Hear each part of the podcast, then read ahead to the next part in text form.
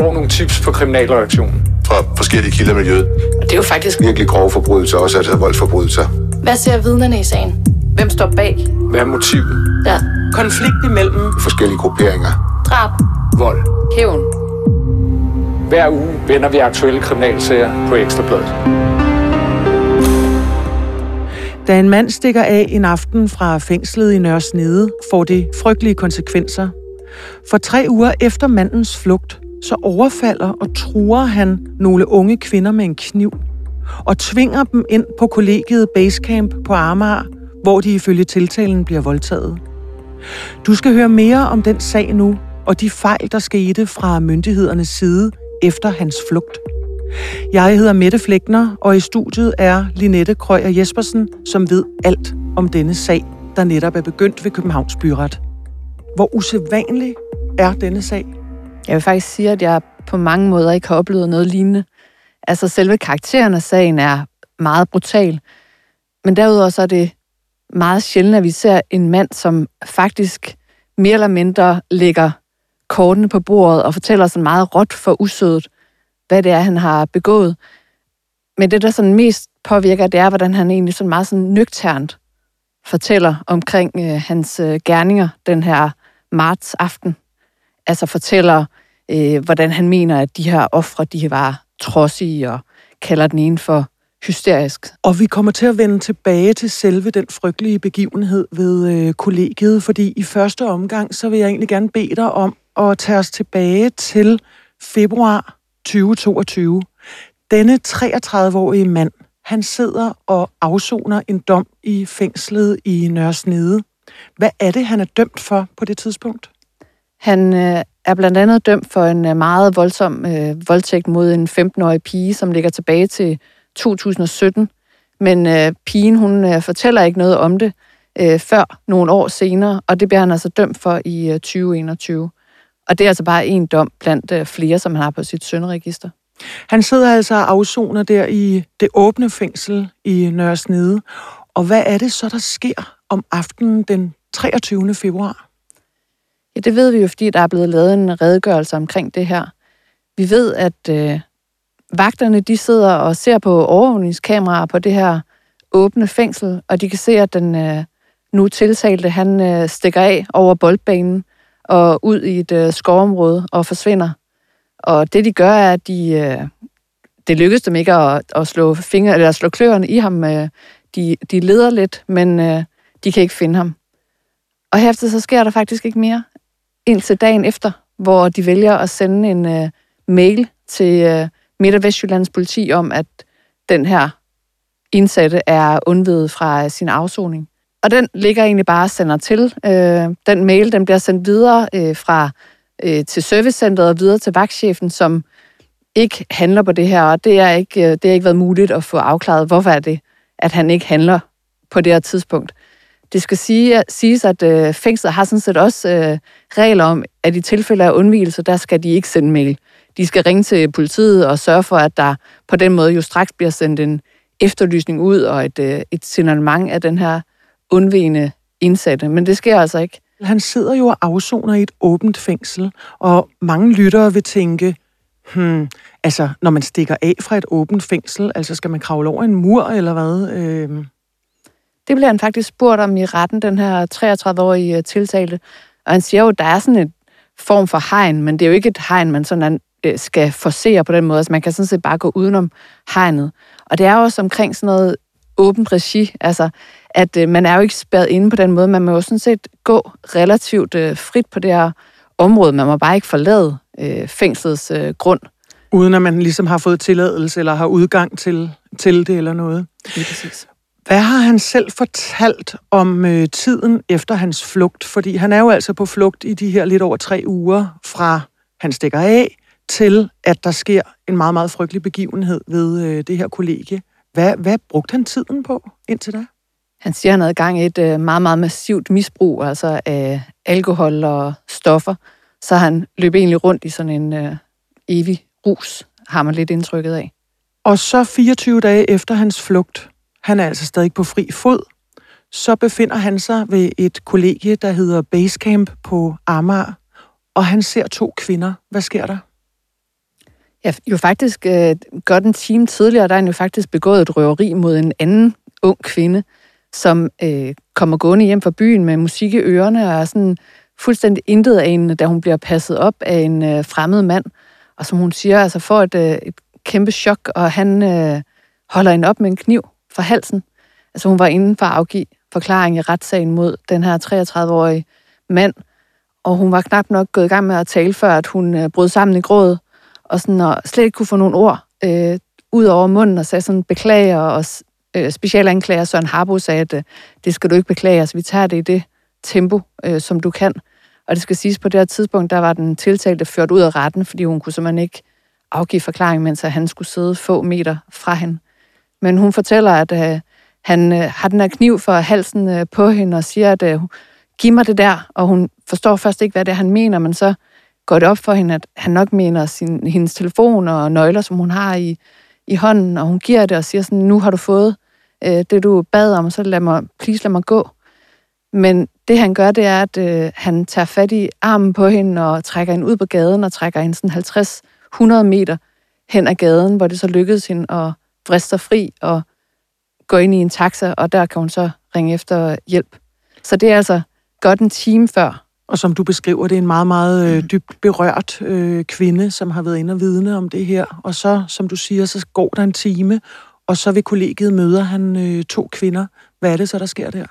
Ja, han ser de her to kvinder, som kommer øh, gående til indgangen øh, til kollegiet, og øh, han øh, tvinger sig med ind i øh, indgangen sammen med dem, og han truer dem med en kniv, og på et tidspunkt så kommer de så ind i øh, elevatoren, hvor han altså med sin egen ord beder dem om at øh, gå på knæ og udføre oral sex på ham.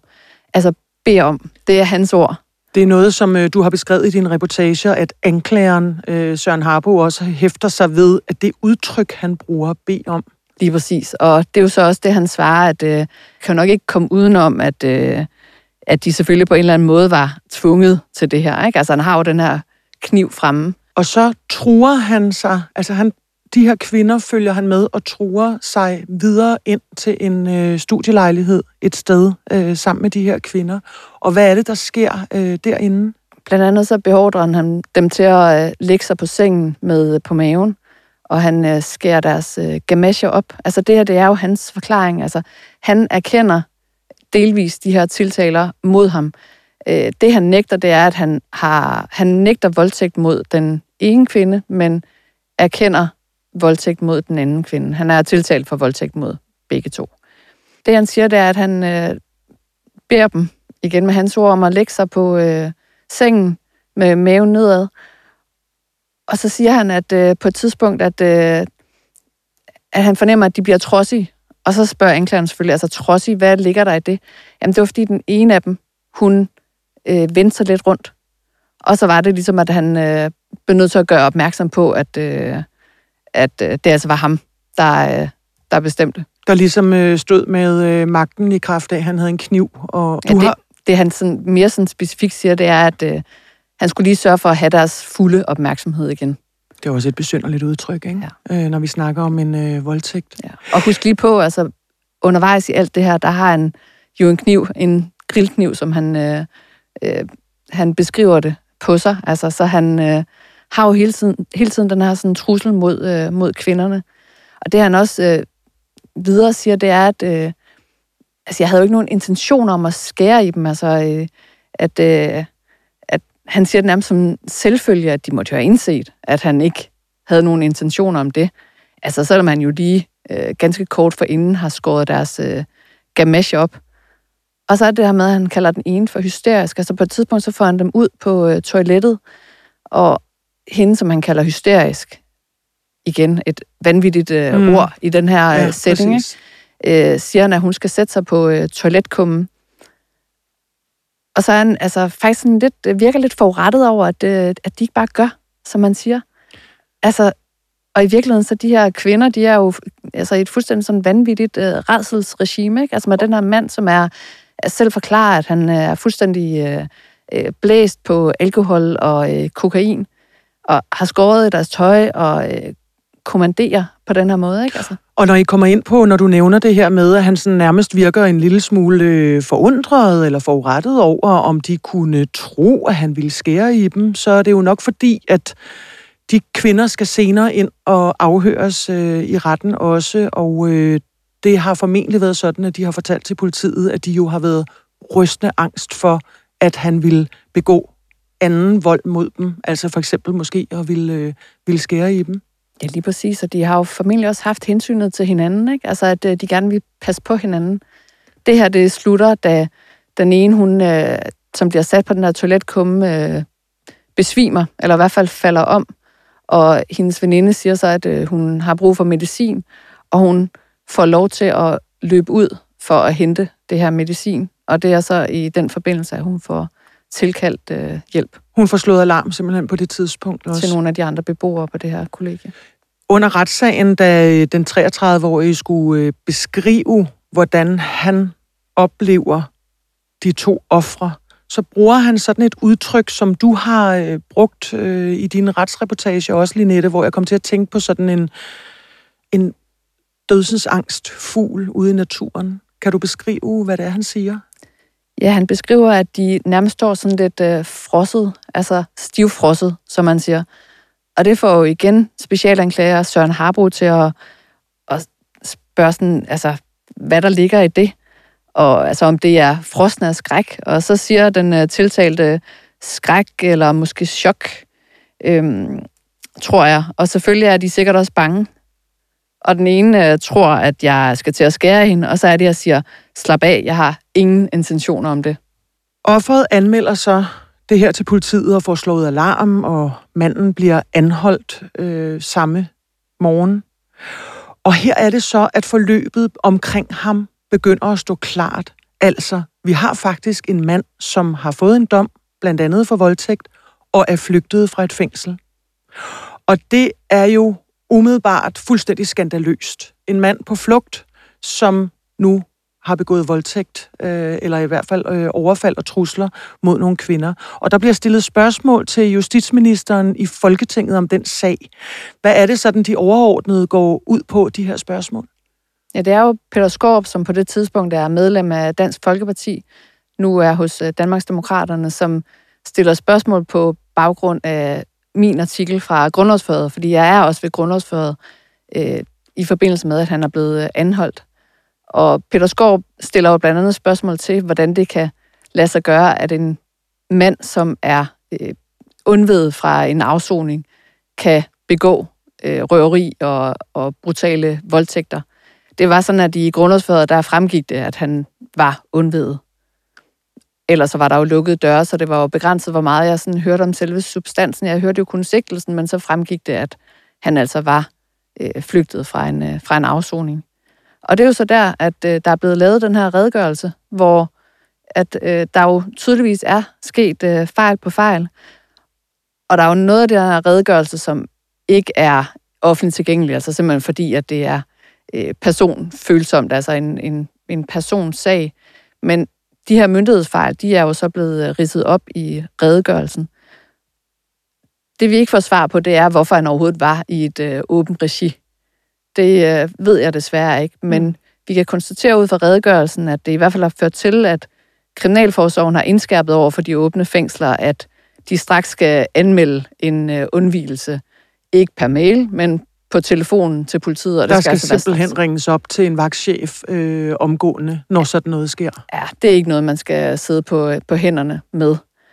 Og så er det også blevet indskærpet hos politiet, altså at man skal reagere med det samme på sådan en. Den skal ikke have lov til at ligge sand til i bunkerne. Og man kan sige, at den 33-årige mand, han er jo, som jeg sagde tidligere, dømt for voldtægt. Altså han fik en uh, tillægsstraf i uh, 2021. På det tidspunkt sad han allerede afsonet en dom. Og det kan jo være det, altså, der er årsagen til, at han sidder i et åbent regi, at han er blevet dømt på ny, måske i slutningen af sin øh, afsoning af den anden dom, men for noget, der ligger tilbage i tiden. Så det kan jo være, det er derfor, man ikke har taget en fornyet vurdering af hans farlighed. Eventuelle farlighed øh, og, og de konsekvenser, det kunne have, at, at sådan en mand var, var draget på flugt. Og så er der også blevet øh, indskærpet den redegørelse, som du jo har læst øh, grundigt, og som du også har beskrevet i Ekstrabladet, at man skal også efterlyse en person øh, på efter sådan en flugt. Lige præcis. Han skal bag trammer igen. Hvis vi går tilbage til retssagen, som er i gang nu i Københavns Byret, og som altså vedrører røveri mod en kvinde og voldtægter og overfald på to andre kvinder på det her kollegie på, på Amager.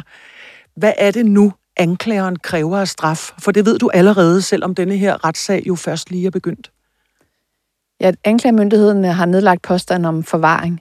Og forvaring, det er jo den her tidsubestemte straf, som ikke, som mange tror, gives til øh, folk, der er sindssyge, men altså personer, der er karakterafvigende. Altså personer, som bliver mentalundersøgt og bliver vurderet at være farlige på fri fod. Der er nogle forskellige krav, man ligesom skal opfylde. Altså, man skal blive dømt for noget alvorlig personfarlig kriminalitet. Og så er det, at det skal vurderes, at det er påkrævet, at man bliver idømt den her tidsubestemte straf for at imødegå fremtidig kriminalitet. Altså, altså for at man simpelthen gør det igen. Altså ja, simpelthen, at man kan sige, at øh, her giver man ikke bare en straf på x antal år, og så kommer du ud igen, nærmest uanset hvad. Her er der nogle bestemte folk, der skal vurdere, om du overhovedet er egnet til at komme på fri fod, om du udgør en risiko for andre mennesker. Og det kan første gang øh, ske efter fem år, og derefter så skal det så vurderes øh, hvert andet år. Men i princippet er der ikke nogen udløbsdato. Altså som jeg husker de seneste tal, så var gennemsnits øh, afsoningen for forvaringsdømte omkring 14 år. Så det er faktisk også lang tid, at man kan, man kan komme til at sidde. Og netop det, som man drøfter med omkring forvaring, er tit, at det er øh, også barskt at sidde øh, idømt en sanktion, hvor man faktisk ikke ved, hvornår man kommer ud. Men det er jo så begrundet af det, som du også har nævnt her, øh, hensynet til, at man ikke skal begå ny ligeartet kriminalitet blandt andet. Det er jo sådan, at anklageren i sagen har spurgt ham i retten også, hvordan den tiltalte egentlig oplever sig selv i forhold til det her med en risiko for, at han ville begå noget nyt, hvis han var ude på gaden. Og det har du også beskrevet. Kan du gengive det her? Ja, for det er jo klart, at det spørgsmål, det er jo meget, meget centralt i forbindelse med sanktionsspørgsmålet, altså omkring forvaring. Altså, er han selv bange for, at det her det kan ske igen? Altså, er han farlig på fri fod? Og det er jo tydeligt, at øh, han har jo ikke lyst til at blive idømt forvaring. Det kan godt være, at han har fortalt relativt råt for usødet, hvad det er, han har begået. Men lige præcis det her spørgsmål, der sagde han altså, at øh, ej, det var han sådan set ikke bange for.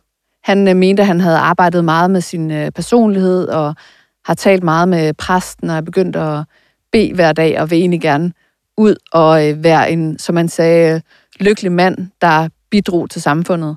Og det fik jo så anklageren til at øh, fremdrage hans forklaring fra grundlovsforhøret, som jo blev afsagt, eller som blev kom frem bag, bag lukkede døre, men som anklageren øh, læste op her under hovedforhandlingen i byretten.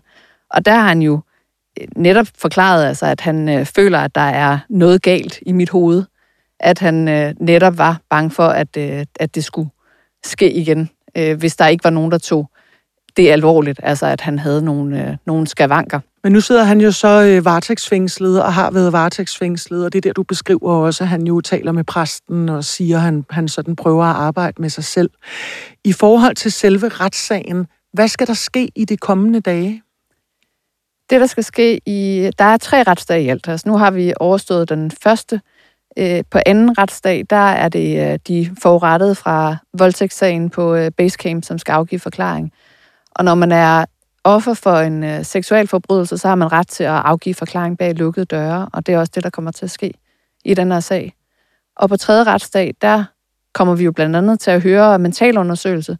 Det ser jeg personligt meget frem til at få at vide, hvad den øh, viser. Altså, altså simpelthen øh, den tiltaltes, øh, hvad har man fundet ud af om hans psykiske habitus og øh, personlige forhold osv.? Lige præcis. Det er jo simpelthen en gennemgribende undersøgelse af, hvad er det, der sker i hans hoved? Har han øh, nogle diagnoser? Og vurderer retslægerådet, at han er farlig på fri fod. Så øh, derefter kommer der en dom, og det er også der, det skal afgøres, om han så skal øh, ind og sidde på en forvaringsdom eller på en øh, tidsbestemt øh, dom.